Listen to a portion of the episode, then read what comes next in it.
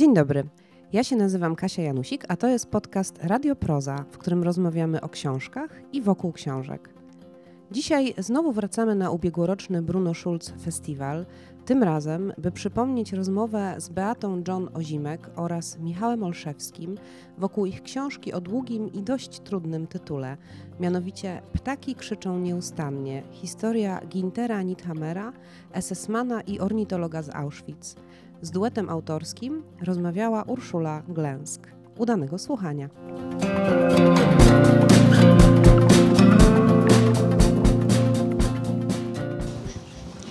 Dzień dobry Państwu. E, z wielką przyjemnością chciałabym przedstawić e, autorów książki, o której dzisiaj będziemy rozmawiali.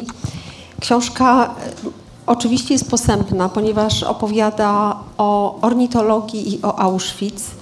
To brzmi samo w sobie jak oksymoron, ale autorzy wszystko nam pewnie opowiedzą, albo trochę nam opowiedzą, a ja opowiem teraz o autorach.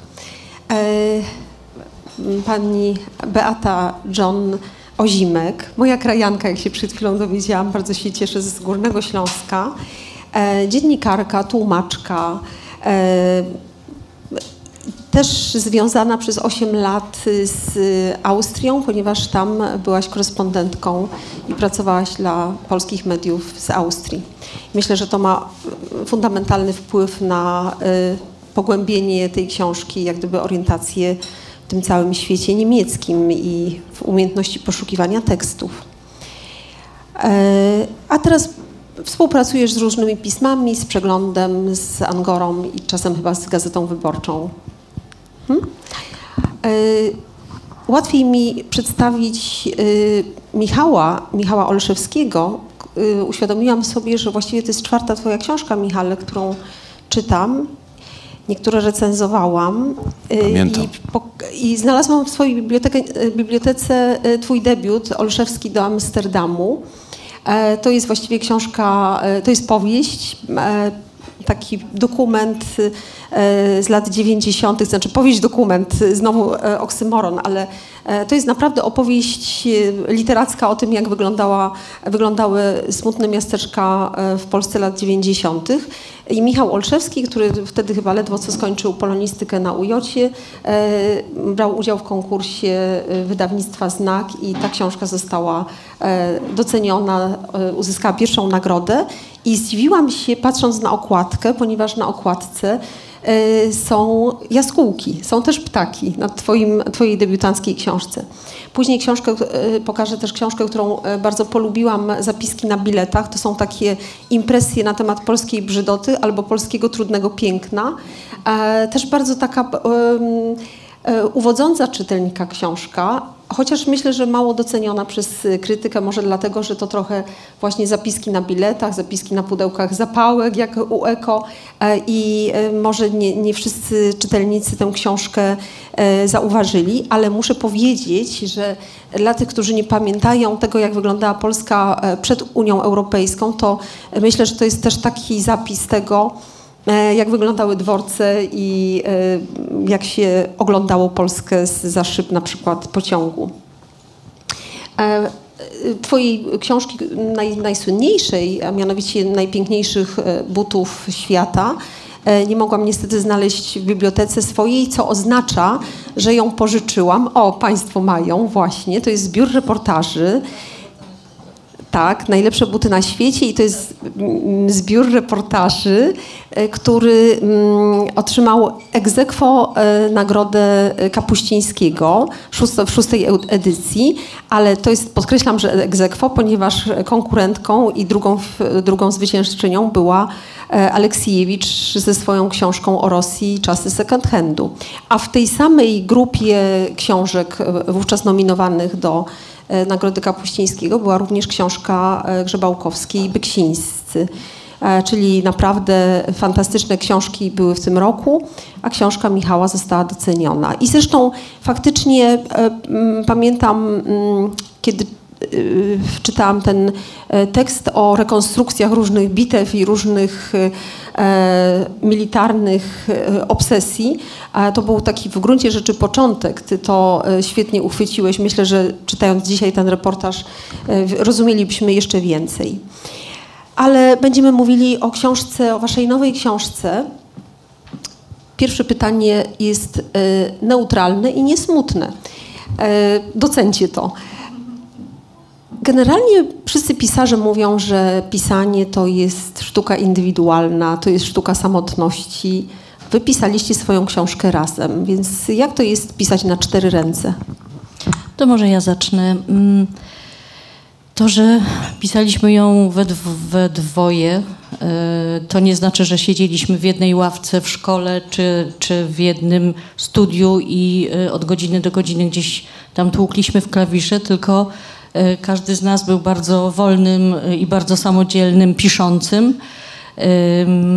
I, i ta, to znaczy ja mm, już trochę fantastycznych, tak jak i to spotkań Mm, z czytelnikami i z naszymi e, prowadzącymi mieliśmy. Te pytania czasami e, padają i dzięki nim e, ja na przykład sobie uświadamiam, że ta praca we dwoje to była praca, to było wszystko pomnożone, to było wszystko, wszystkiego było więcej, więcej uważności, więcej wzajemnej krytyki, więcej obserwacji. Więcej oczywiście, ponieważ dwie głowy, dwa, dwa style poszukiwań, dwa, dwa razy więcej pól działań, co najmniej dwa razy więcej. Więc tego wszystkiego było, mogło być więcej, ale też mogło być we wzajemnym takim y, krzyżowym y, kontakcie, sprawdzaniu się, rozmowie i tej pracy, tej kontynuacji. Mm, Myślę, że y, dwa razy lepiej, to jest dwa razy lepiej dla książki, mam nadzieję, niż gdyby to był y, każdy z nas pojedynczo. Y, I dwa razy jakoś, powtórzę to słowo, ale uważniej i tak ostrożniej i tak. Mm, Kropka. Nie, nie znajduję więcej właściwego przymiotnika na ten moment, ale myślę, że akurat w tym tandemie dla mnie z Michałem, yy, no myślę, że wspólnie dla nas, bo nie był to czas kary, tylko był to raczej czas, czas dobry, czas fajny i niewymuszony. Yy, to było też takie wzajemne uczenie się od siebie. Dla, oczywiście dla mnie dużo większe uczenie się od Michała niż Michała ode mnie, jeśli chodzi o kwestie pisarskie czy takiej pracy, no ale jednak ta, ta praca zawsze była gdzieś tam w samotności, a tutaj była taka też mobilizowana, jakoś tak, takie fajne różne bodiczki, mniejsze, większe były przekazywane przez tę drugą osobę, a też jakieś większe być może zobowiązanie, przynajmniej dla mnie. Znaczy, ja muszę powiedzieć, że trochę jestem przyzwyczajony do pracy w y, tandemach ze względu na doświadczenie dziennikarskie. Czasami, czasami łączymy swoje siły i to przynosi, przynosi dobre efekty. Mm, wydaje się, że w tym, w tym przypadku miało to też sens o tyle, że bez Beaty y, i jej znajomości archiwów niemieckojęzycznych i znajomości języka niemieckiego mm, książka by nie powstała. Ja uzupełniłem książkę o, swoje, mm, o swoją wiedzę związaną z Auschwitz i z, głównie z archiwami IPN-owskimi i tym, co działo się na terenie Polski, więc od strony takiej, powiedziałbym, faktograficznej dobrze się uzupełniliśmy. A jeśli chodzi o ten najtrudniejszy moment, czyli o moment, w którym przystępuje się do pisania, no to było tak, że po prostu Beata Beata głównie wyrzucała to, co pisałem ja, ja wyrzucałem to, co pisała Beata i w ten sposób dochodziliśmy do trudnych kompromisów i dlatego książka ma zaledwie 500 stron, a nie 700 czy tam ileś, bo mogła mieć, materiału mieliśmy, materiału mieliśmy na drugie, drugie tyle, ale uznaliśmy, że nie jesteśmy sadystami, tylko autorami i nie będziemy niszczyć naszych czytelniczek i czytelników. Trochę zniszczyliście, jak rozumiem, część swojej pracy, zostawiając ją z boku, ale może coś jest tam takiego, o co chciałabym zapytać. Nie wiem, bo jest parę takich pytań związanych z, waszym bohaterem, Ginterem Nite, e, Nitem, Nitamerem, e, które mnie naprawdę e, bardzo e, nurtowały, w, kiedy czytałam książkę i kiedy e, zastanawiałam się nad Nitamerem, E, I właściwie może zacznę jednak od początku, bo ta książka jest podzielona na trzy części ewidentnie. To jest ta historia do wojny, potem wojna, a to potem po wojnie. Nawet y, powiedziałabym, że miałam wrażenie, że w drugiej części y, jest silniejszy Twój głos, Michale, a początek jest y, bardziej zasługą e, Beaty. I może takie pytanie najpierw. Czy że wasz bohater jest dzieckiem swoich czasów, y, systemu wartości, w którym był wychowywany, w którym dorastał, e, to jest oczywiste, ale które z tych elementów y, tego przedwojennego świata wydają wam się konstytutywne dla tożsamości i osobowości Tamera? Jest ich kilka. Mm, Jeśli chodzi o dojrzewanie naszego bohatera naszej książki jako naukowca, przyrodnika, to niewątpliwie jest to y, taki znaczy moment, w którym przychodzi na świat, to jest moment przełamania paradygmatów. Czyli to jest chwila, w której y, naukowcy jako pierwsi właściwie zaczynają zdawać sobie sprawę, że mm, przyroda to nie jest taki skarbiec, z którego możemy czerpać, a on się będzie nieustannie e, odnawiał, a ten paradygmat był bardzo silny właściwie do końca XIX wieku. E, Przypominam sobie, że na przykład w moim ukochanym Moby Dicku narrator przekonuje czytelników i czytelniczki, że zasoby y, wielorybów w oceanach są nieskończone i ile byśmy ich nie utłukli na, na sadło, fiszbiny, mm, żeby świeciły się lampki w, w mieszkaniach, to i tak ta przyroda sobie poradzi i tak te wieloryby pływać będą do, do końca świata. Jak się okazało, tak, tak nie jest. I mm, ten moment, czyli początek XX wieku, to jest taka chwila otrzeźwienia, ponieważ okazuje się, że ponieważ okazuje się, że zasoby przyrodnicze kurczą się i widać to bardzo wyraźnie na przykład po świecie awifauny. Widać to po tym, że w Stany Zjednoczone, nad którymi przelatywały czasami stada e, gołębi, licząc, dzikich gołębi liczących powiedzmy 2 miliony sztuk, zniknęły co do, co do sztuki. Nie ma już nic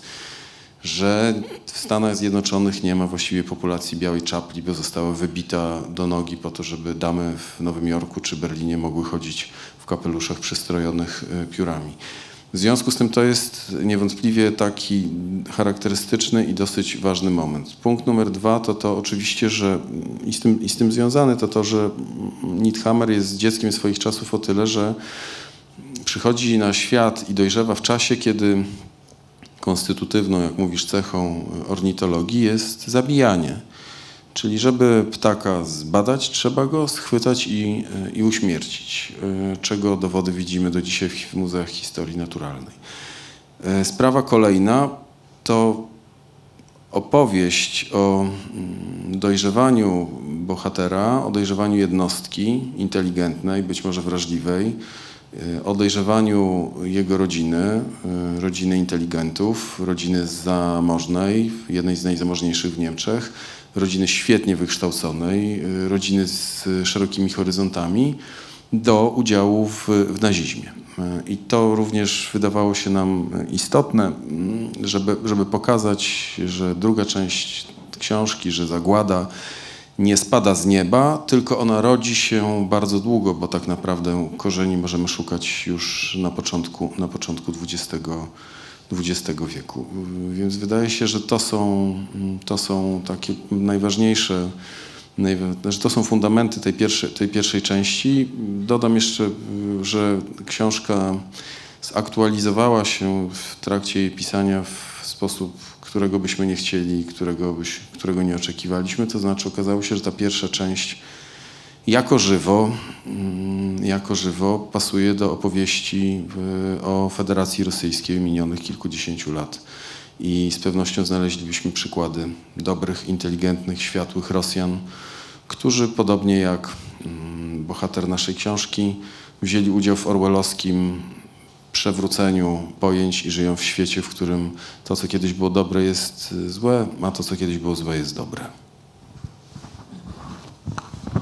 Ja bym dorzuciła do tego, do tego zestawienia, do tego zestawu y, tych najważniejszych elementów czy, czy, czy fundamentów postawy charakteru Günthera Nithamera, y, urodzonego w 908, 1908 roku. Nie wiem, czy to padło tutaj. Y, Michał mówił o naj, jednym z, naj, jednej z najbogatszych y, rodzin przemysłowych w Saksonii. To właściwie była naj, najbogatsza rodzina przemysłowców zajmujących się papierem, przemysłem papierniczym. Nithammer, Günther, Günterek był, był ósmym dzieckiem spośród dziewięciu rodzeństwa. I jedną z takich cech bym mm, wyłowiła to takie być może poczucie bezkarności, nietykalności, na, że wszystko mi się poniekąd należy. E, ponieważ to był ostatni z plejady chłopaków w tej gromadce dziewięciorga e, dzieci. E, czworo, czworo chłopaków, czterech chłopaków już zostało mianowanych na następców w tej rodzinie przemysłowej, natomiast właściwie nie było miejsca w, w tych zakładach nie było pomysłu wielkiego na Güntera, ale on też miał zupełnie inne zainteresowania, więc miał chłopak szczęście, że to się tak sprzęgło. On się od razu e, jako maluszek e, interesował motylkami, prawie że się utopił goniąc za motylkiem, przyrodą. Był takiej ogromnej wrażliwości, jeśli mówimy o kwestie natury, przyrody. E, I ten chłopak, w związku z tym, że wszyscy bracia starsi przejęli wszystkie już obowiązki, wszystkie oczekiwania z założenia zaczęli spełniać, e, czy, czy byli na tej drodze, e, ten chłopiec właściwie mógł siebie realizować i zająć się może mniej popularnym, prestiżowym, na początku przynajmniej mm, w wyobrażeniach jego ojca na przykład zawodem przyrodnika czy y, naukowca zajmującego się przyrodą, potem już y, kierunkowo y, ornitologią, ponieważ na przykład ojciec, kiedy Günther studiował w Tybindze na pierwszym, na uniwersytecie, gdzie po raz pierwszy się Wydział Przyrodniczy pojawił w Niemczech, czy no w Niemczech, bo to jeszcze nie była wtedy Republika Weimarska, to cały czas go tytułował student prawa bardzo się nie chciał pogodzić z tym wyłomem z rodziny, ale y, no mimo wszystko ta rodzina, y, no to takie moje uzasadnienie tej, tej tezy, że on jednak mógł mieć poczucie, że właściwie może się spełniać, może spełniać swoje wszystkie pragnienia, swoje życzenia, czy zawodowe, czy, czy jakieś właśnie takie życiowe, ponieważ zawsze ta rodzina stwarzała mu poduszkę zawsze mu stwarzała takie zaplecze, że nawet jak nie miał za co wynająć mieszkania w Wiedniu, do którego, jak wiemy, jak my wiemy, państwo nie, w 1940 roku trafił jako y, kierownik działu ptaków w fantastycznym, bardzo zasobnym Muzeum Historii Naturalnej. Y, oczywiście skutkiem nominacji y, par, partyjnej, nazistowskiej przez, poprzez swojego y, przyjaciela. Y, to, mm, to rodzina mu pomagała i nie było, więc nie było takiego niebezpieczeństwa, że zostanę sam na przykład i myślę, że to dało mu bardzo szczególną taką, no nie wiem, po, poczucie y, przetrwania, takiej siły przetrwania. Nie, nie jestem sam, wszystko jest możliwe, jakoś się mną ktoś zaopiekuje i tak faktycznie było w ciągu jego życia.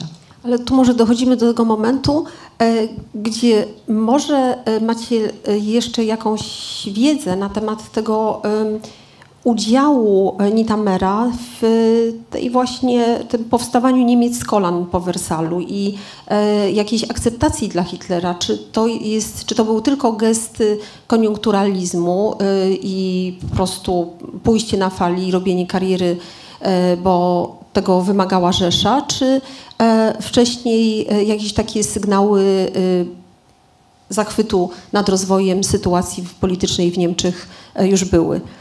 Książka, mimo że dosyć obszerna, stawia kilka znaków zapytania i my tak naprawdę nie jesteśmy w stanie odpowiedzieć, jeżeli pytasz o pierwszą część, na ile świadomy to był proces, a na ile Ginter Nithammer jako dziecko swoich czasów wszedł wraz ze stadem baranów tym samym, w tym samym kierunku, czy może raczej ze stadem, ze stadem wilków. Niewątpliwie, niewątpliwie jego y, wychował się w takim wychował się w klasycznym resentymencie niemieckim po I wojnie światowej, wychował się w przestrzeni, w której bardzo wyraźnie czuć było kac powersalski. Wychował się w rodzinie propaństwowców, w rodzinie z bardzo dużym szacunkiem do munduru, do wojska, w rodzinie, w której wojna była mitem i była otoczona kultem. Y, fabrykanci, nie fabrykanci, facet musiał, musiał wojować. I wszystko to właściwie złożone w całość sprawiło, że on, nie chcę powiedzieć w sposób naturalny, bo nie wiem, co by to miało oznaczać, y, on bez, bez cienia, przynajmniej z naszego punktu widzenia, dowodów na to z, z, nie znaleźliśmy, bez mrugnięcia okiem, bez cienia wątpliwości, krok po kroku wchodził w, w, w nowy świat, w system, system nazistowski, co doprowadziło go przed bramę KL Auschwitz. Ale wcześniej jeszcze y, złożył przysięgę jako członek Waffen-SS y, i ona brzmiała w ten sposób. Y, ślubuję Tobie, Adolfie Hitlerze, jako wodzowi kanclerzowi Rzeszy Niemieckiej lojalność i obiecuję wykazać się odwagą. Przysięgam Tobie i mym zwierzchnikom wyznaczonym przez Ciebie posłuszeństwa aż do śmierci. Tak mi dopomóż Bóg. Jak intelektualista albo przyrodnik, myślący, pogodny w usposobieniu, składa przysięgę do śmierci i posiłkuje się e, pomocą Boga. E, I nie drży mu głos. Um, tego właściwie nie wiemy i mimo takiej szczegółowej wiwisekcji jego osobowości i różnych dokumentów, czytelnik ciągle się zmaga z tym pytaniem, czytając książkę. Ale pytanie jest następujące. Dlaczego nie poszedł e, jako żołnierz, jako gdzieś na front, tylko został delegowany właśnie jako strażnik do Auschwitz? E, no właśnie, bo tutaj taką, e, taką już sobie taki duży skok zrobiłyśmy do przodu, a mm, Günther Nithammer, jako ten najmłodszy z tej, z tej piątki braci, miał ogromną, y, ogromny niedosyt i ogromną tęsknotę do tego, żeby dogonić troszeczkę swoich starszych braci, którzy, z których trzech walczyło w czasie I wojny światowej ja już nie wiem, czy dwóch, czy trzech, bo już przepraszam. Ja już nie pamiętam. Trzech, trzech, trzech. w drugiej wojnie, a dwóch w pierwszej. Dwóch w pierwszej, dziękuję. Bardzo już dawno nie czytałam tej książki. Tak. E, ale wrócili, e, chłopaki wróciły oczywiście z krzyżami żelaznymi, tak? To były takie, no, nastoletni chłopcy. Y, Günther zawsze y, gdzieś tam starał się ich dogonić, w związku z tym, że ten kult właśnie tego munduru, tej służby ojczyźnie, tego Faterlandu, tego, y, no, tego zobowiązania w tej rodzinie był bardzo, bardzo znaczący. Zaczyna się pierwsza, druga wojna światowa. Starsi od niego bracia, znacznie starsi, natychmiast zostają powołani. Zostaje tylko jeden e, najstarszy, żeby zarządzać fabryką, a żeby też produkować, e, produkować i zarabiać, prawda, żeby jednak to zaplecze zostało utrzymane. To były potężne zakłady. E, bracia idą na front. Jeden jest, jeden zdobywa Polskę. Pierwszy, drugi, trzeci, piąty września. Opisy, szwagrowie wchodzą do Polski, widzą jak no, po prostu są świadkami, uczestnikami tego niejako najważniejszego w tym momencie dla Niemców. Y, w zakładach wisi wielka mapa, na której są przypinane szpileczki, co już zostało zdobyte w Polsce. Potem jest Belgia, Holandia y, po jakimś czasie. Y, I w tym wszystkim biorą aktywnie udział jego bracia oraz jego szwagrowie. Przecież jego siostry mają mężów którzy też nie są obojętni e, politycznie i, i wojskowo. E, Günther jako najmłodszy, 30 wówczas e, jednoletni facet, więc nie taki stary, ale z nadwagą, z kaprawym okiem, przepraszam za słowo, ale nie był on najlepszym strzelcem, ani też nie miał najlepszego wzroku, ale oszuku, on świetnie oszukuje świat, że sobie ze wszystkim daje radę.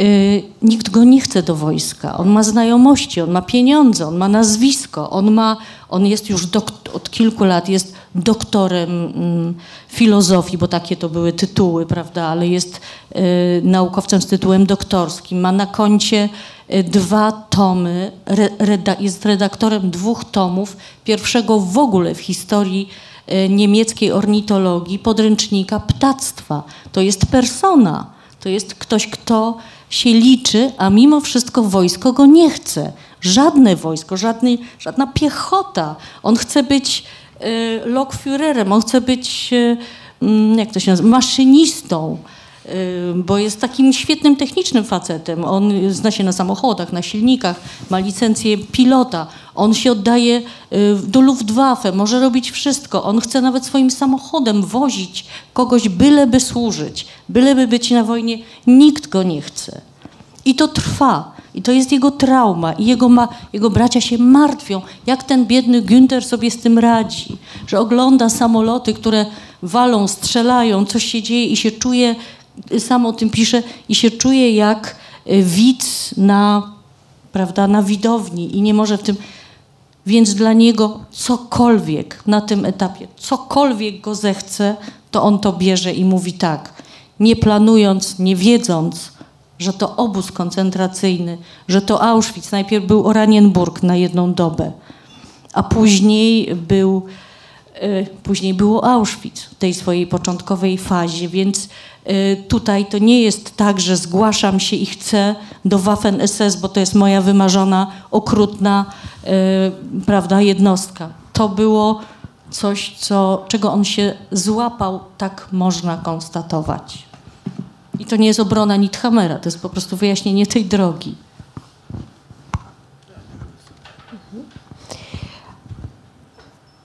Kiedy już jest w tym e, e, obozie i jest strażnikiem, e, pisze do rodziny, kiedy sobie pomyślę, z jakimi nadziejami zgłosiłem się jako żołnierz, odczuwam lekki smutek.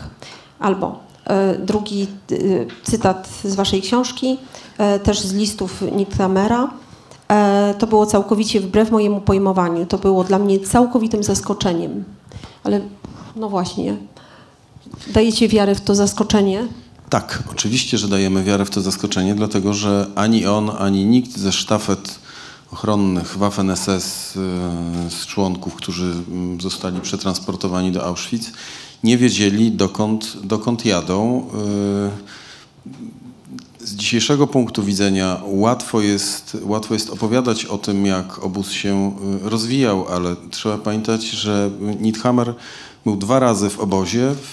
Y, po raz pierwszy y, był w momencie, kiedy obóz znajdował się w absolutnie początkowej fazie. Był tak zwanym obozem polskim, jak mówią, jak mówią fachowcy, to znaczy w lwia część więźniów która się znajdowała w Auschwitz, to byli więźniowie z pierwszych transportów tych tarnowskich z, z południowej Polski, z, z, Warszawy. Ale on już widział, on już widział e, podczas tej pierwszej fazy, podczas pierwszego pobytu rzeczy, rzeczy straszne. On już podczas pierwszej, pierwszej fazy widział, musiał widzieć trupy, musiał zdawać sobie sprawę z tego, co dzieje się za, za drutami i musiał zdawać sobie sprawę z tego, że ten rzekomo obóz, który ma reedukować polskich kryminalistów, jest niczym innym jak maszyną do zabijania. No a drugi jego pobyt to jest już pobyt w sercu piekielnej machiny. Działa już y, KL, Ausch, KL, oprócz KL Auschwitz y, pracuje już pełną parą KL Birkenau. Y, w okolicy nie da się oddychać ze względu na swąd ciał palonych w dołach palenis, paleniskowych. Nocami widać łuny. Mm, na pewno słyszy w tej pierwszej fazie, to też istotne, grzech od karabinów, plutonu egzekucyjnego na, na żwirowisku. W związku z tym on nie wiedział, dokąd, dokąd jedzie, ale szybko zdał sobie sprawę z tego, w jakim miejscu przyszło mu, przyszło mu służyć dla, yy, dla ojczyzny. I tu pojawia się pytanie, tu pojawia się pytanie, dlaczego on się chwycił ornitologii, czy dlaczego ornitologia chwyciła się jego. No, trzeba wziąć pod uwagę i takie, takie rozwiązanie, że y, potraktował mm, tę możliwość jako swego rodzaju wyjście awaryjne jako taki plan na e, ucieczkę sprzed e, bramy głównej. Mówicie o tym, że y, jego komando brało udział w jednej z pierwszych egzekucji kobiet rozstrzelanych na żwirowisku i jak gdyby nie stawiacie też kropki nad i, uznając, że nie wiadomo, czy piszecie, że nie wiadomo, czy Nithammer brał e, udział w tej egzekucji. No ja mogę powiedzieć, że mam absolutną pewność, że wszyscy w takich komandach uczestniczyli w egzekucjach, ponieważ nie, dało, nie można było zostawić nikogo poza, ponieważ to zmieniałoby układ sił, prawda? Wszyscy uczestniczyli. Y, Tak, ale też trzeba, trzeba pamiętać, że rekrutacja do plutonów egzekucyjnych czasami odbywała się na nieco innych zasadach. To znaczy, jeżeli został wydany rozkaz, to rozkaz został wydany i wówczas odmówić nie było można, ale też zdarzały się sytuacje, w których y, zgłaszali się członkowie plutonów egzekucyjnych na ochotnika. Tym bardziej, że za udział w y, plutonie egzekucyjnym, za rozstrzeliwanie ludzi na żwirowisku przysługiwała y, gratyfikacja w postaci, pamiętasz czego? Kiełbasy i wódki? Kiełbasy, wódki, papierosów urlopu. i, ur, i, krótkiego, i krótkiego urlopu. Nie stawiamy tu kropki na D, bo, y, bo dowodów nie mamy, a trzeba powiedzieć, i to jest też dla nas taki mm, swego rodzaju bez, bezpiecznik y, i, i znak, na skutek którego my byliśmy w tej książce dosyć, dosyć ostrożni. Trzeba powiedzieć, że więźniarki i więźniowie, którym udało się przeżyć y, KL Auschwitz-Birkenau, bardzo dobrze byli w stanie zrekonstruować y, zbrodnie popełnio- popełnione przez załogę obozową. E, Nic nie zginęło tak naprawdę. Każda, każda, każdy najmniejszy cios wymierzony w więźniów został zapamiętany. Podobnie jak były zapamiętywane ludzkie odruchy załogi obozowej. W związku z tym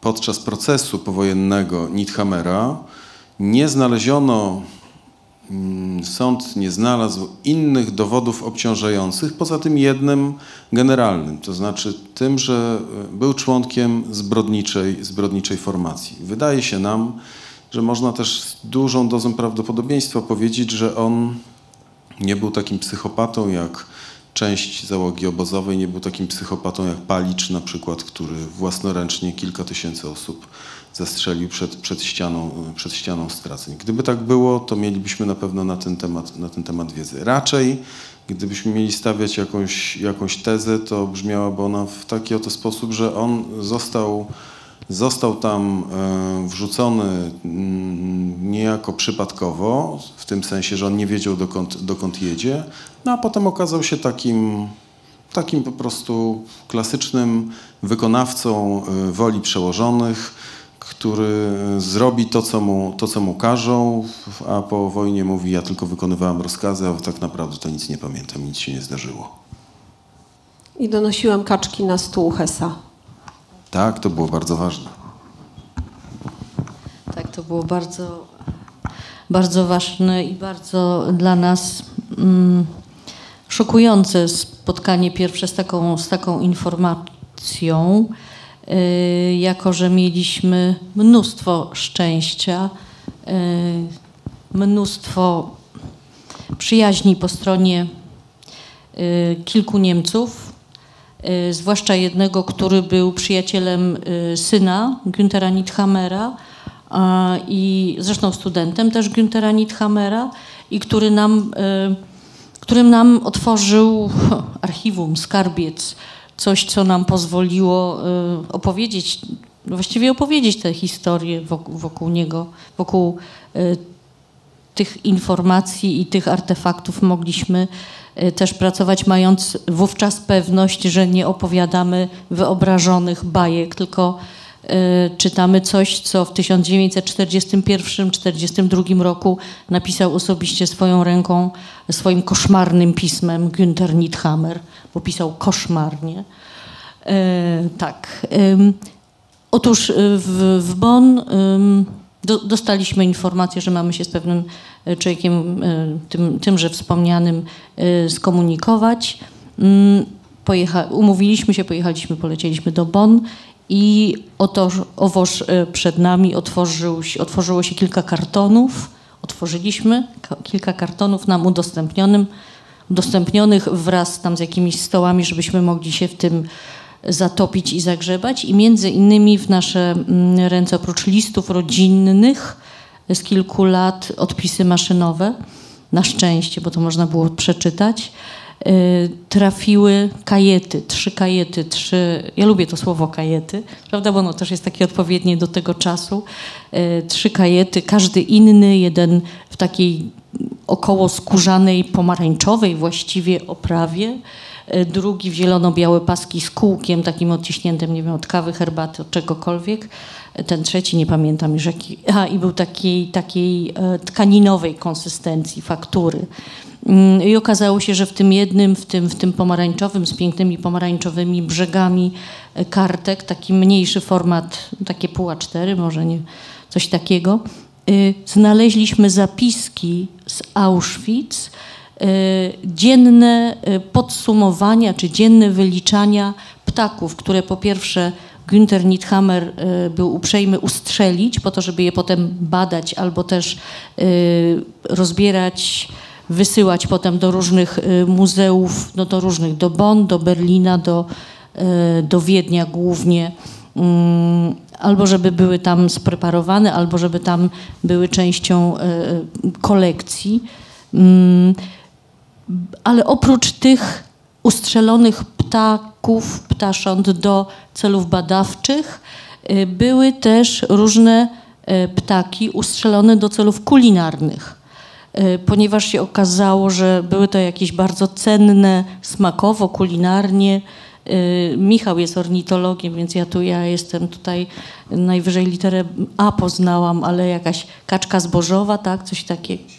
Gęsi zbożowe. No, w każdym razie jakieś nadzwyczajnie smaczne, atrakcyjne y, okazy y, były ustrzelone po to, żeby je przekazać komendantowi y, Rudolfowi Hessowi na jego stół na, oraz cała lista, cała plejada najwyższych SS-manów auschwickich z imienia i nazwiska ze sztukami, ile kto przepraszam, zeżarł albo miał zeżreć, ile za to zapłacił, bo to wszystko nie było za darmo, tylko e, za to się płaciło i te pieniądze do, e, do, do komendantowej mm, kasy, mm, takie były zapiski, e, trafiały. No w związku z tym, jakbyście się Państwo z takimi zapiskami odręcznymi, z taką opowieścią spotkali, no to trochę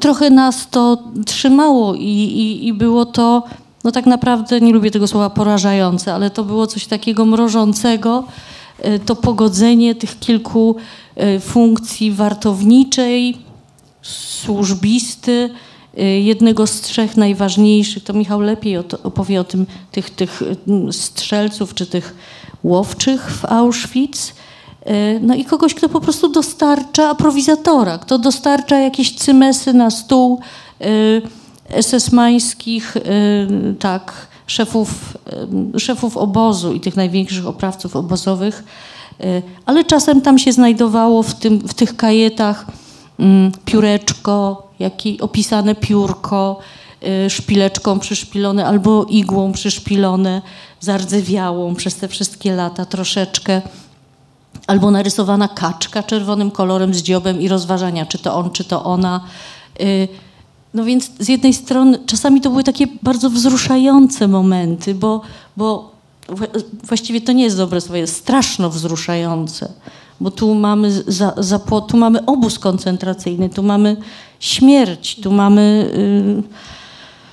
Yy... A tu mamy wrażliwego, jak się okazuje, naukowca, który nie jest pozbawiony nie jest takim suchym, zimnym jak stal facetem, który strzela do ptaków, obdziera je ze skóry i te skórki potem wysyła po, po muzeach, ale jest też człowiekiem wrażliwym na, na piękno przyrody, jest człowiekiem, który świetnie widzi detal, jest człowiekiem obdarzonym drobiazgową, fotograficzną pamięcią, co często, co często jest cechą y, ornitologów.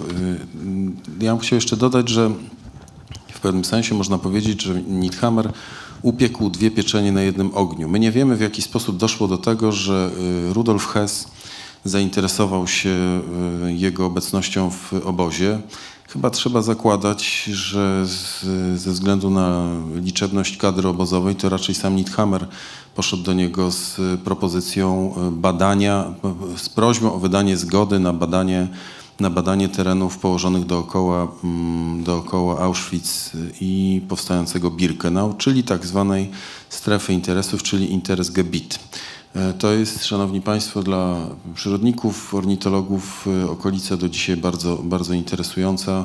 E, Widły, widły Soły i Wisły to był wówczas, e, do dzisiaj się częściowo mm, zachowało to teren bagienny, stawy od, od średniowiecza, mnóstwo ciekawych gatunków ptaków. E, Teren wówczas mało poznany ornitologicznie. I teraz mm, powstaje pytanie, dlaczego Hess dał y, bohaterowi naszej książki tak y, duże prerogatywy, dlatego że w pewnym momencie Nithammer był kimś w rodzaju, Beata powiedziała łowczego, może łowczego również, ale on raczej był kimś w rodzaju opiekuna przyrodniczego mm, tego terenu, na którym dochodziło do, do, masowej, do masowych zbrodni, na którym e, więźniowie umierali z przepracowania albo po prostu byli, byli mordowani. Mm, I wydaje się, że w, trzeba wziąć pod uwagę mm, taką tezę, którą postawił Piotr Setkiewicz, znakomity badacz historyka Auschwitz, że Hessowi, kiedy usłyszał o obecności prominentnego ornitologa wśród kadry obozowej, zapaliła się z tyłu głowy lampka yy, i pomyślał, że właściwie to jest świetna okazja, żeby pokazać, mm, że w obozie nie tylko reedukuje się kryminalistów, mm, ale też, y, proszę bardzo, trwa tutaj praca naukowa. Mamy dobrych patriotów niemieckich, którzy są w, w służbach ochronnych e, i którzy po pracy, proszę zobaczyć, y, nie idą pić wódki, nie idą y, palić papierosów i grać w, w kantynie w karty, tylko prowadzą bardzo, bardzo poważne badania naukowe, więc było to ze wszech miar dla mm, Rudolfa Hessa, który, który chciał się wykazać. Mm, Powiedziałbym, był to gest bardzo, y, bardzo opłacalny. Y, I powiedziałem o tym, że Nithammer upiekł dwie pieczenie na jednym ogniu tym, tym gestem. No tak, upiekł, dlatego że z jednej, strony, z jednej strony mógł prowadzić badania, a z drugiej strony mógł uciec sprzed, sprzed, bramy, sprzed bramy głównej i nie stać tam tak często na warcie, jak w początkowym okresie swojej służby. I tutaj cytat, który będzie trochę y, polemizował y, z tą wrażliwością y, delikatnego ornitologa, bo ornitologia wyglądała w sposób, specyficzny z, punktu widzenia naszej wrażliwości, czy naszego myślenia współczesnego. Ale wiem, że to jest rodzaj, rodzaj też achronologicznego myślenia. E, cytuję.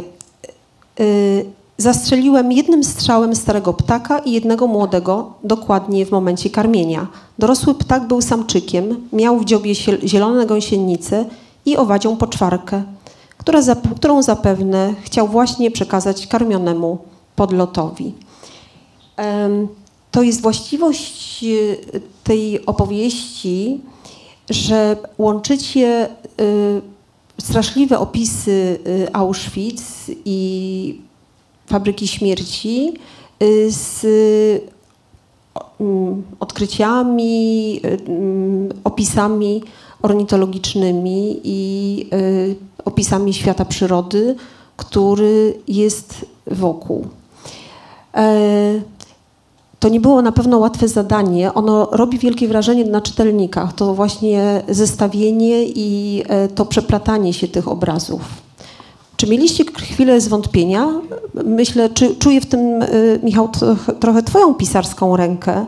Używasz tam wiele ironii, jesteś sarkastyczny, kiedy piszesz o tej wrażliwości Nithamera. Ja bym powiedział tak, y, ja bym powiedział tak, że mm, to, to raczej nie był, mm, to raczej nie, był, nie były wątpliwości, choć mi- mieliśmy takie sygnały, y, na przykład od Haliny Birenbaum, pokazujące, że y, idziemy w kierunku, y, no, co dla nas było zaskakujące, bardzo, bardzo przez nią niepożądanym, dlatego że zamiast opowiadać po raz kolejny o ofiarach, nie wiadomo dlaczego koncentrujemy się na jakichś mm, niepotrzebnych drobiazgach i znowu opowiadamy o, mm, o sprawcach. Ale z tego jest się łatwo, łatwo wytłumaczyć i odpowiedzieć na pytanie, dlaczego w tym kierunku poszliśmy. Natomiast pytasz o rzecz ważniejszą i chyba, i chyba ogólniejszą. Ja odpowiem tak. Jesteśmy z Beatą dale, dalecy chyba oboje od y, wykonywania gestu, który mm, wykonywała Elizabeth Costello w słynnej książce Kucji. Przypomnę tym z Państwa, którzy już nie pamiętają. Znakomita książka opowiadająca o wykładowczyni, która jeździ z wykładami po świecie i opowiada między innymi e, swoim słuchaczom i przy stole już po wykładach o Holokauście, jaki ludzie wyrządzili z zwierzętom. No więc e, jakby my jesteśmy, my jesteśmy dalecy od takiego, tak, takiego języka oboje. Niemniej jednak e, nie ulega też najmniejszej wątpliwości, że jakaś paralela tutaj się rysuje. Dlatego, że dla nas to było zaskoczenie. Być może Państwo znają Muzea e, Historii Naturalnej i to, co dzieje się za, e, za drzwiami w e, gabinetach naukowców, w salach archiwalnych, w miejscach, gdzie przechowywane są eksponaty niepokazywane na co dzień, na co dzień turystom. Te muzea to są, to są cmentarzyska, to są grzebowiska. To są grzebowiska zwierzęcych ciał, które zostały wybite mm, w imię, e, w imię rozwoju nauki. Mm, jak się jedzie do muzeum w Bonn na przykład i widzi, to akurat nie Nithammer, ale nie ma to najmniejszego znaczenia, e, i widzi e, ptaki tego samego gatunku. Ja zapamiętałem jery, takie piękne, kolorowe ptaszki, których w tej chwili jest w Polsce dosyć, dosyć mało. Jak się widzi te jery, które zostały schwytane ręką y, ornitologa Mysłowickiego Ottona Torpa, y, wypchane, a następnie ułożone jeden po drugim tak ciasno, one leżą obok siebie, no to rzeczywiście pewne, pewne takie skojarzenia są, są nieuchronne i, i być może da się wysnuć taką, taką opowieść, e, że ludzie, nie tylko ludziom zgotowali ten los, ale również, również z zwierzętom, również, również przyrodzie. Ale oczywiście jest to też, jest to też opowieść o, o takiej, no powiedziałbym, gombrowiczowskiej obojętności przyrody, tej, którą Gombrowicz opisywał w, w kosmosie na przykład i o tym, że przyroda e, ma za nic to, co dzieje się pomiędzy, pomiędzy ludźmi y, i nic nie obchodzą ją, a nic y, zbrodnie, które dzieją się w, mm, na jej oczach. No przecież dookoła Auschwitz i dookoła Birkenau przez całe te pięć lat kwitło bujne życie przyrodnicze. Co jest ciekawe, my pytaliśmy, pytaliśmy więźniów, mm, czy to życie zapamiętali i szukaliśmy takich śladów też w, w literaturze obozowej, w zeznaniach jest ich bardzo, bardzo mało. Nieżyjąca już Zofia Posmysz, do której chyba ja, ja zadzwoniłem, e, nie oburzyła się w przeciwieństwie do Haliny Birenbaum, tylko powiedziała, że, mm, tylko powiedziała, że ona była skoncentrowana na czymś zupełnie innym niż wypatrywanie zajączków czy, czy sarenek i w, w tej strefie interesów, w której pracowała, mm, była skoncentrowana każdej minuty na walce o przetrwanie. Muszę przeczytać jeszcze jeden fragment, który po pierwsze też pokazuje e, to, co, o czym mówiłaś, Beato, o tej namacalności różnych artefaktów, które pozostały po życiu Nithamera, ale dla mnie bardzo wstrząsający był ten opis e, waszego oglądania ptaków w muzeum w Wiedniu i yy, krótki fragment. Skowronek, 23 czerwca 1941 rok w Puławach koło Auschwitz. Samica sroki, 3 czerwca 1941 rok w Auschwitz. Pliszka żółta, 3 lipca 1941 rok w Birkenau koło Auschwitz. Każdy ptak ma swój numer porządkowy, niektóre okazy zostały dokładnie zważone. Wszystkie karty identyfikacyjne mają też nazwisko naukowca, który zastrzelił ptaka. Czasem wpisane jest odręcznie, czasem maszynowo. Autorem kolekcji jest dr Nithammer. Trochę jest też tak, że czy kiedy czytelnik staje przed tym tekstem przeplatanym scenami z Auschwitz i scenami z zabijanych ptaków, to może mieć wrażenie, że próbujecie jak gdyby oskarżyć Nithamera za to, że zabijał ptaki, ponieważ nie macie dowodów na to, że zabijał również ludzi.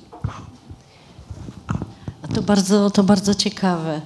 Yy, Nie, nie, nie, nie, nie spotkałam się z takim, yy, z takim odbiorem czy z taką, yy, z taką tezą. Natomiast yy, ja sobie ja mam takie poczucie, że z dzisiejszego punktu widzenia, czy z, z dzisiejszego z dzisiejszej pozycji nauki i sięgania po różne inne narzędzia, można byłoby to byłoby bardzo łatwe, żeby oskarżyć, po co tyle tych ptaków zabijał on i jego koledzy, natomiast bardzo szybko, y, bardzo szybko to zostaje obalone i może zostać obalone przez y, ornitologów, którzy, tak jak na początku powiedzieliśmy, mówią, że tak się wtedy badało, tak się wtedy pracowało i tak to dziecko, Günter Nithammer, dziecko swoich czasów pracował, bo nie robił tego nigdzie Y, nigdzie indziej. Ja bym tutaj na, mm, nawet tak y, przewrotnie trochę ci odpowiedziała, że y, również staramy się gdzieś tam zaznaczyć, czy zwrócić uwagę na to, że Nithammer idzie jako naukowiec, idzie z duchem czasu, zwraca uwagę, zresztą w, rodzinie został tak zapamiętany, zwraca uwagę właśnie na to, że natura, że przyroda nie jest Y, takim perpetuum mobile, nie jest samoodradzalna, y, że nie należy jej niszcza, niszczyć, wyniszczać, nadużywać, że trzeba o nią dbać. A to były lata 60 kiedy on tak mówił również swoim studentom i takich studentów też wypuścił e, spod, spod swoich skrzydeł, również takich liderów e, proekologicznych, ekologicznych frików, jak się na początku pewno na nich mówiło e, w Niemczech, na przykład doktora Tila Macke, który niedawno zmarł, który też z nami mocno współpracował. E, i bardzo był negatywnie nastawiony do tego, czego się dowiedział o Nithamerze. Także ja, ja nie zgodzę się z takim, e, z takim punktem widzenia i myślę, że e, tak się działo, bo taka, taki był to poziom wiedzy, nauki, metod ale one się również poprzez tego człowieka, czy, czy, czy obserwując jego pracę naukową, wraz z mm, dostępem do nowych y, metod, nowych idei, nowych idei właśnie umysłowych, one się zmieniały w, w nim.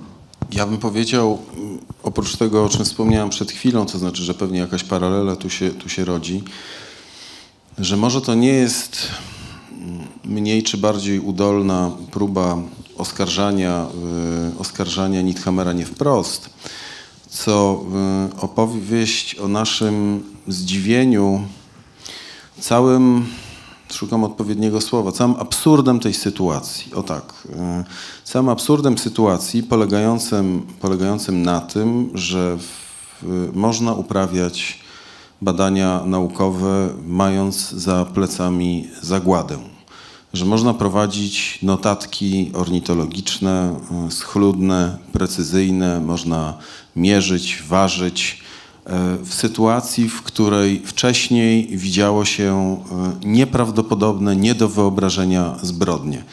I kto wie, może to jest zdziwienie absolutnie dziecięce i absolutnie naiwne z naszej, z naszej strony, e, dlatego że, cóż, może Ginter Nithammer... Mm, zastosował klasyczną redukcję dysonansu poznawczego, e, a może to był dla niego sposób, żeby umknąć z, z Auschwitz. Tego nie wiemy, dlatego że w swoich, w swoich notatkach nie pozostawił ani cienia, ani, ani pół zdania opowieści na temat tego, co wówczas e, czuł. Że nie ma tego w listach nic dziwnego, dlatego że listy były cenzurowane, natomiast w, w notatkach e, robionych tylko i wyłącznie na własne potrzeby również Takich wątpliwości nie znajdziemy i również nie znajdziemy ich po wojnie, kiedy mógł je wyrazić i kiedy mógł być bezcennym świadkiem tego, co zdarzyło się w Auschwitz. Więc, więc ja bym raczej powiedział, że to jest chyba jakaś próba mm, poradzenia sobie z absurdem całej tej, całej tej sytuacji. Natomiast równie, również pod, podobnym czy adekwatnym absurdem jest to, że jednak te e, dowody na swoje współuczestnictwo w ten czy w inny, na tym czy innym poziomie, ale jednak e, i obecność w Auschwitz, woził ze sobą całe życie. Tę skrzynkę, w którym te swoje notatniki, te swoje zapiski, te swoje prasę, w której były drukowane na jego temat w czasie wojny różne teksty na temat jego służby reżimowi czy, czy Rzeszy. On się tego wszystkiego nie pozbył i to jest również, nie mówił, nie przyznawał się, ale dowody, przepraszam za słowo, wlókł za sobą, kompletnie niezniszczone, nienaruszone. Nie było śladu tego, że próbuje się z tym rozstać, nie, zostaje. To było bardzo pięknie wszystko poukładane, w świetnym stanie, dobrze przechowywane dobrze, że zachowane i trafiło. Była szansa, że akurat do nas. Ja się właściwie cały czas kurczę, y, kiedy o tym rozmawiamy, dlatego że Nithammer był dokładnie w tym samym czasie w Auschwitz, w którym y, był również mój dziadek, który zginął wtedy dokładnie w tym w sierpniu 1942 roku październiku, 15 października e, w 1941 roku Nithammer obchodził tam 34 urodziny. E, nie miałam tyle e, jak gdyby łagodności w ocenie tej, tej postaci, ale być może tu taki osobisty pryzmat czytania. Ale y, mówiliśmy na początku, że ta książka y, składa się jak gdyby z trzech odsłon. I ta trzecia odsłona, ona też bardzo wiele mówi. Co się dzieje y, z doktorem Nithammerem, wkrótce profesorem Nithammerem y, w powojennych y, Niemczech i jeszcze y, ten epizod, więzienie w Krakowie.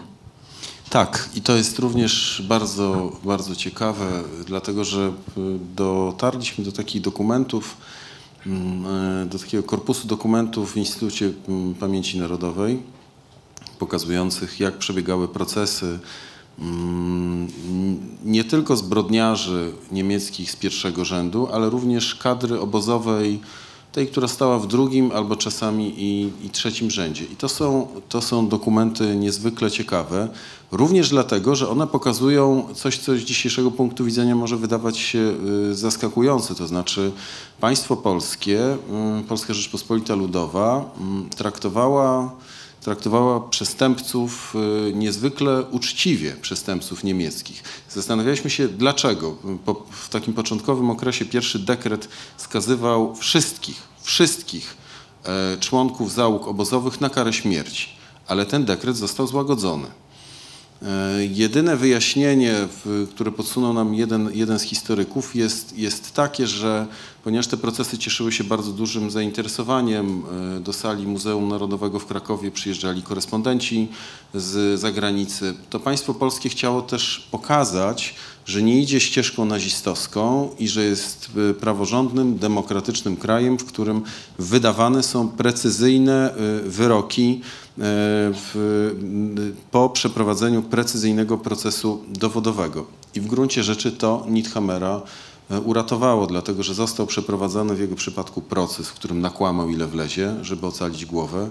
Dostał wyrok, e, apelował, apelacja została uwzględniona, spędził w polskich więzieniach kilka lat, i po wyjściu z więzienia uznał, że można przeszłość zatrzasnąć na głucho i zabrać się do, zabrać się do pracy. Dopiero, dopiero kiedy do głosu w Niemczech zaczęło dochodzić pokolenie, umowne pokolenie 68, czyli pokolenie, które, które albo e, w czasie wojny raczkowało, albo, e, albo jeszcze w ogóle przychodzi, przychodziło na świat, e, to to pokolenie przede wszystkim, czyli, mm, czyli ludzie, którzy mogli być dziećmi Nithamera, zaczęło zadawać niewygodne pytania swoim starszym braciom, swoim ojcom, y, swoim dziadkom i właściwie wtedy tak naprawdę rozpoczęła się ta dyskusja, dlatego że ten okres powiedzmy od, od zakończenia ostatnich procesów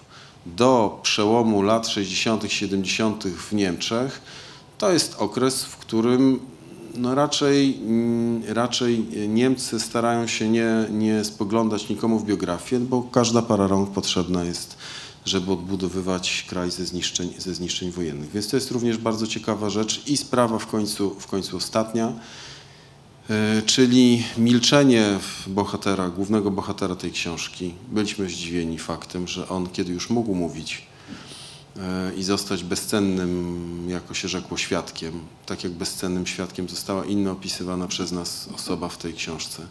E, Władysław Siwek. E, polecamy bardzo Państwu zapoznanie się z książką, bo to jest fascynująca zupełnie, zupełnie postać, z którą swoją drogą część z Państwa zainteresowanych przyrodą mogła mieć do czynienia, nawet o tym nie wiedząc, to jest jeden z najwybitniejszych y, malarzy animalistów mm, powojennych w, w Polsce, więc ci z Państwa, którzy y, dzieckiem będąc przeglądali atlasy ornitologiczne, mogli się uczyć ptaków y, na jego, na jego rysunkach. W każdym razie Siwek z precyzyjną malarską, ornitologiczną pamięcią fotograficzną zdał relację z tego, co widział i to, był bardzo, to było bardzo cenne świadectwo. A Nithammer milczał do końca życia, poza kilkoma ogólnikami, który, które rzucił z nagabującemu go mm, takiemu archiwiście poszukującemu, e, poszukującemu śladów właśnie działań tych sprawców z, z drugiego rzędu. Milczał do samej śmierci. Co więcej, zabiegał o swoją karierę. E, korzystał z dotacji UNESCO, może nie powinnam akurat w tym miejscu tego teraz mówić. E, walczył o dyrektorowanie w Muzeum Zoologicznym w Zoo, prawda? W Bonn. I powiedzieć, e, że milczał to mało, to raczej chyba sami zresztą przypominacie, e, ubiegał się o zwrot e, mebli z willi w Wiedniu, ale przecież to nie były jego meble. E, nie, nie, no, to, były, to były jego meble.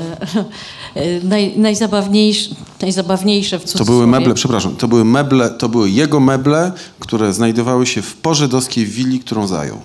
Którą zajął w 40 roku, kiedy tak, kiedy się sprowadził z rodziną do Wiednia, narzekając, że taka używana i taka, no trudno, ale lepszej nie było. Dzisiaj tam jest, to jest, to jest fantastyczny budynek, to jest piękny budynek, dzisiaj tam mm, ma siedzibę libijska, y, libijska mm, ambasada ale historia tej willi jest bardzo tragiczna.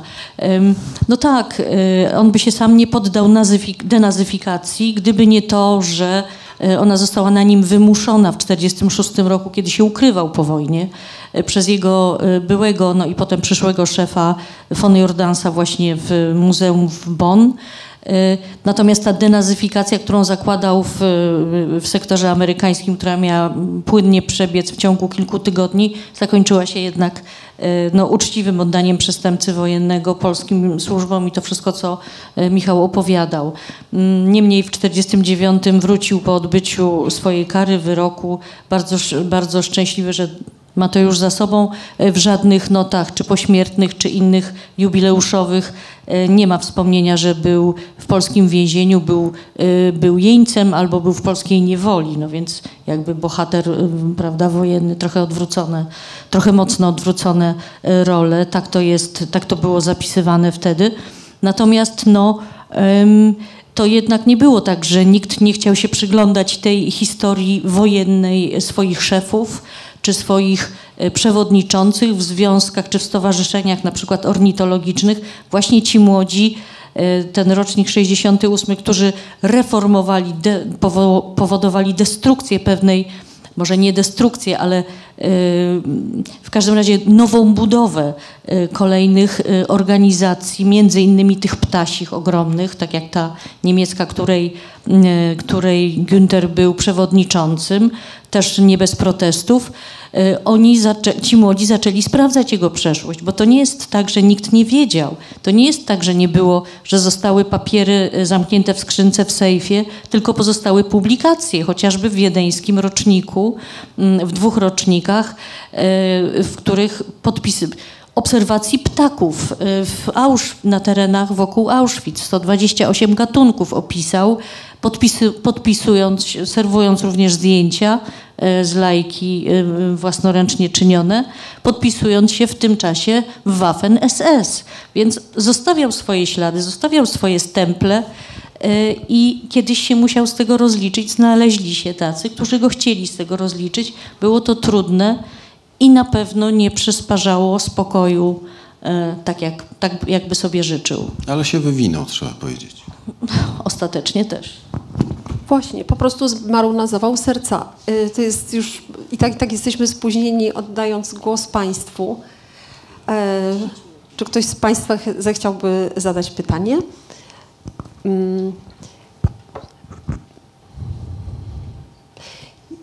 Ja myślę też, że bardzo ciekawą e, postacią w tle jest e, Ruth Nithammer.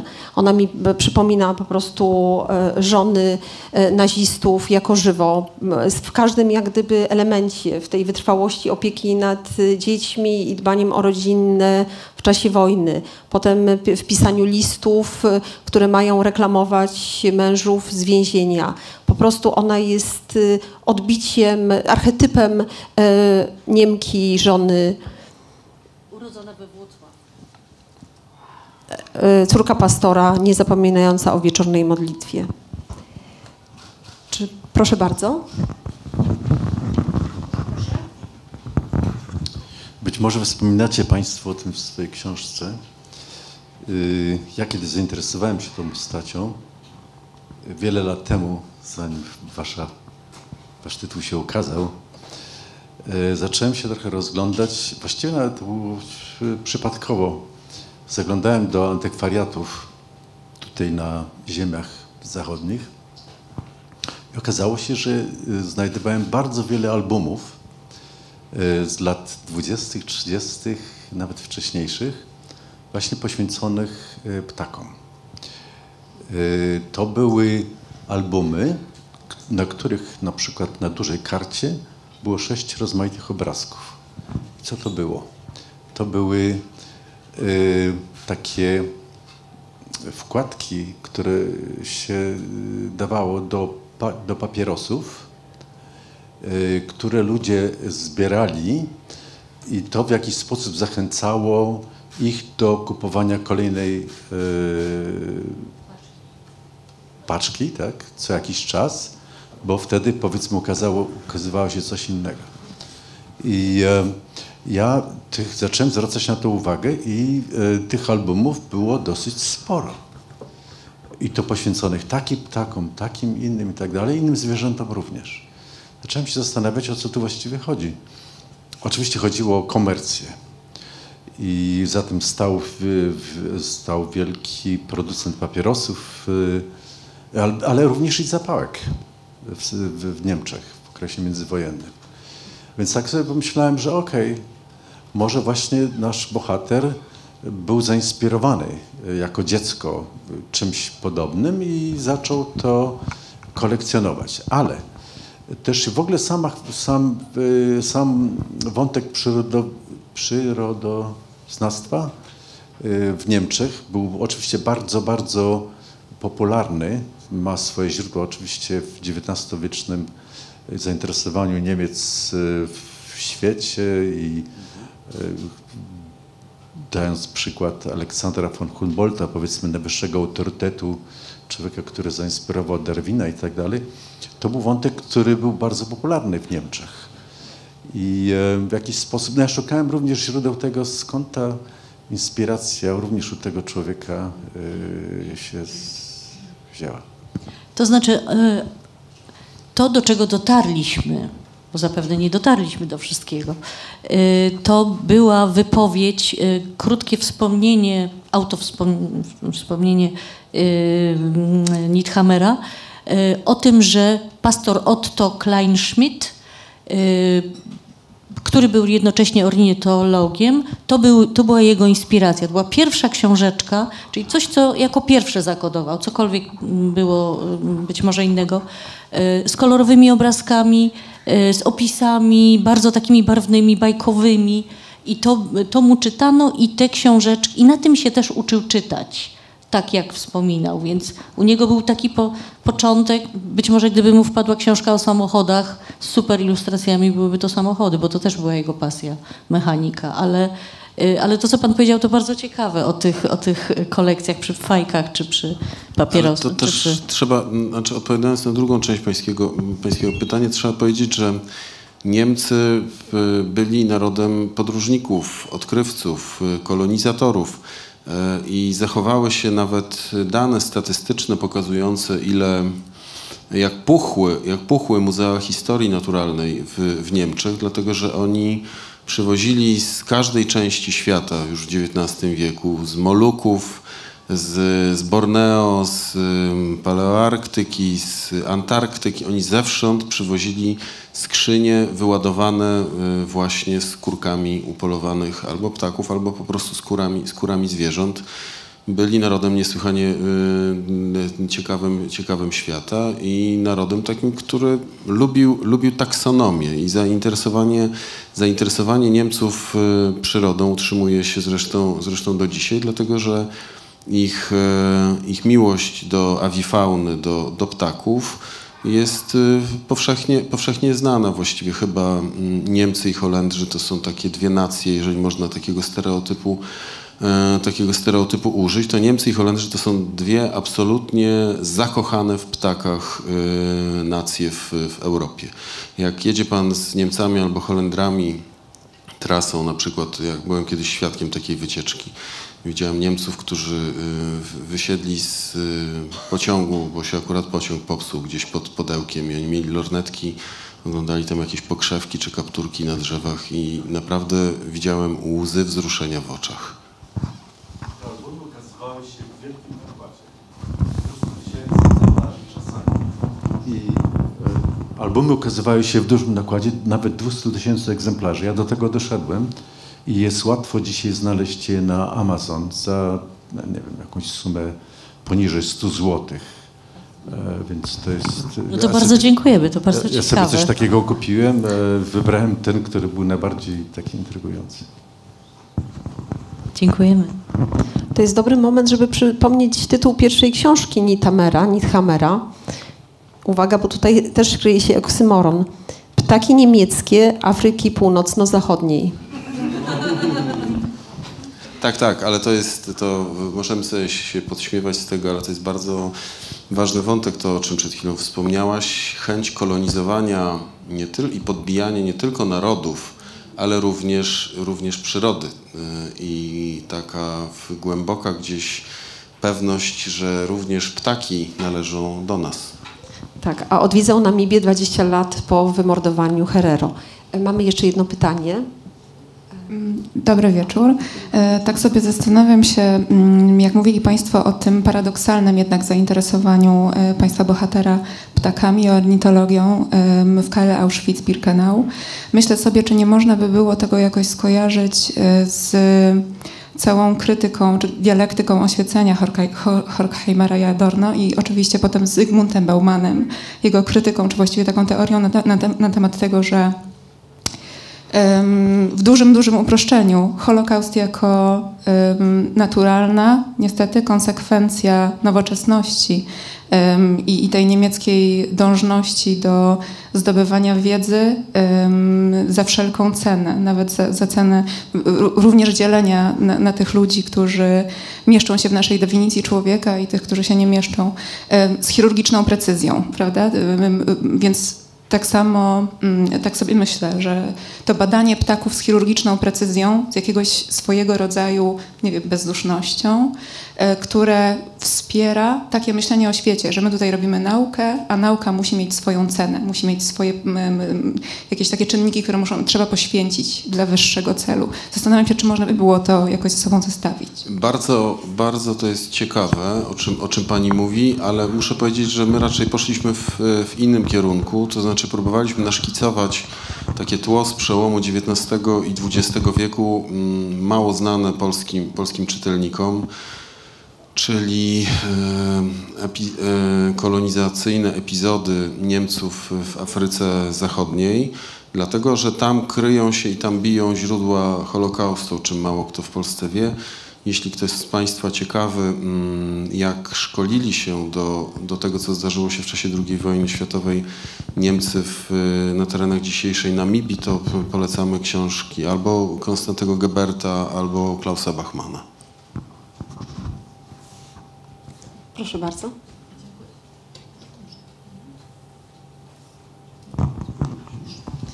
E, Dziękuję bardzo. Ja chciałam zapytać e, o jego podróże, w sensie jakby kiedy on był dokładnie w Austrii, jak długo tam czasu spędził, a interesuje to mnie dlatego, że mm, to milczenie, o którym mówiliście, zastanawia mnie to, na ile właśnie pewne austriackie doświadczenia czy wypierania, e, szczególnie po wojnie, e, no jakby udziału w, e, w Holokauście mogły na to wpłynąć.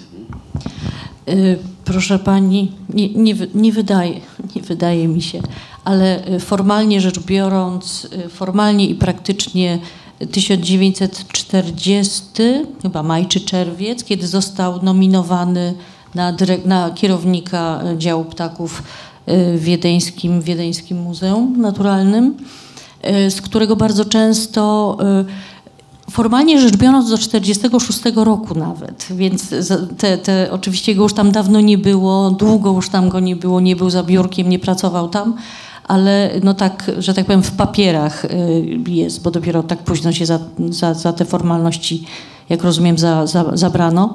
Natomiast y, Również y, z listów i ze skarg jego współpracowników, którzy bardzo byli niezadowoleni z tego, że przywieziono jakiegoś Niemca w teczce, nazistę w teczce, y, a przywiózł go również Niemiec nazista, który zarządzał ym, muzeami ym, naukowymi, tak one się nazywały w Wiedniu i w Austrii. Ym, bardzo rzadko bywał w swoim miejscu pracy, to po pierwsze. Nie miał może nadzwyczaj, to nie były takie codzienne kontakty, takie, e, wie pani, siedzimy przy biurku po 8 godzin, dzień w dzień w dzień, więc przesiąkamy może jakimiś mentalnościami czy sposobami myślenia. On raczej e, dużo częściej wyjeżdżał na, e, na różne wyprawy naukowe, czy do Bułgarii, czy na Kretę, do Grecji czy, czy, czy też w różne inne miejsca poza tym czasem, który spędził w Auschwitz. I nie wydaje mi się, żeby tutaj ta pierwsza ofiara, e, prawda, Austria pierwszą ofiarą e, nazizmu, żeby to była jego, e, żeby to było jego powiedzenie. Choć być może on się, myślę, że z jakąś tam dozą pewności można powiedzieć, że się czuł jako, e, jako ofiara również tego właśnie, że nie może swoich mebli tak długo odebrać z wiedeńskiego depozytu, ale tak długo nie mógł do 57 roku ich odebrać, dopóki go e, nie stracił, nie stracił tego e, statusu nazisty, tak? A dopiero w 57 tam ustawa została wprowadzona, która ściąga już, już, już e, zrównuje tych ludzi z, z resztą ludzi, przywraca im prawa. Mm, Także nie wydaje mi się, on raczej był w, to, w otoczeniu Niemców, to były e, ci Austriacy, choć przyjaźnił się z człowiekiem, którego miejsce zajął, z Morisem Sassi, z, z Austriakiem żydowskiego pochodzenia, ale mm, wydaje mi się, że on był tak z jednej strony multikulturalnym, dobra kończę. Nie wydaje mi się, choć tyle to trwało. Kropka. Ym, Ja też wiem, że nasz czas minął jakieś 5 minut temu co najmniej, ale jeżeli jest jeszcze jakieś pytanie, to chętnie oddamy głos. Nie. To znaczy, że jest już taki moment, żeby e, podziękować i em, z, bardzo proszę. Dopowiedzenie do mm, pytania, które dotyczyło dialektyki oświecenia. Znaczy nie ujmując niczego autorom, ja myślę, że tego typu postawa, czyli właśnie mm, traktowania jakiejś żywej tkanki mm, przyrody i nie tylko, po prostu innych nacji, e, jako materiału badawczego, no była dość e, powszechna. I ja bym e, może nie zachwycał się tak bardzo atencją Nidhammera do ptaszków, prawda, i że to być może, że on jest prekursorem jakiegoś myślenia ekologicznego. Otóż można by też przywołać y, bohatera medalionów naukowskiej, czyli profesora Szpannera, który nie jest tylko bohaterem literackim, ale postacią, która faktycznie istniała. Mnie bardzo utkwił taki artykuł, który wiele, wiele lat temu na temat Szpanera czytałem o takim sugestywnym tytule. Y, Kocha zwierzęta, nienawidzi ludzi. Dlaczego? Ponieważ po wojnie w Niemieckiej Republice Federalnej pan profesor Szpaner był szefem niemieckiego towarzystwa y, opieki nad zwierzętami. Prawda? Czyli można powiedzieć, no, e, zwierzęta należy kochać, ludzi niekoniecznie, o ile oni stanowią jakiś potencjalny materiał badawczy. Czy podobnie tutaj osoba, która jest znana e, z, jako anatomopatolog, który uczestniczył przy sekcjach e, w Katyniu, profesor Gerhard Butz, szef Zakładu Medycyny Sądowej ówczesnego Uniwersytetu Fryderyka Wilhelma we Wrocławiu, no, znany z tego, że przeprowadzał sekcję polskich ofiar w Katyniu, ale może jest mniej znane, że też przeprowadzał yy, eksperymenty na yy, zwłokach z pobliskiego obozu Grossrosen i yy, nie tylko, i w ogóle Zakład Medycyny Sądowej ówczesnego Uniwersytetu Wrocławskiego ma dosyć taką nieciekawą, yy, nieciekawy background, nieciekawe zaplecze. W tej chwili mi wyleciało z głowy yy, nazwisko innego znanego niemieckiego anatom- anatomopatologa, którego atlas anatomiczny używany jest po dziś dzień i przypuszczam, że na Amazonie też y, wysokie ceny y, osiąga, a jest dlatego tak aktualny, że właśnie też bazował na e, badaniach in vivo prowadzonych. Także tylko tyle, więc to jest można powiedzieć no, nihil novi. Prawda? Właściwie o całym świecie nauki y, niemieckim w owym czasie y, można chyba coś takiego powiedzieć. Dziękuję. Beata John Ozimek i Michał Olszewski. Ptaki krzyczą nieustannie. Dziękuję. Dziękuję.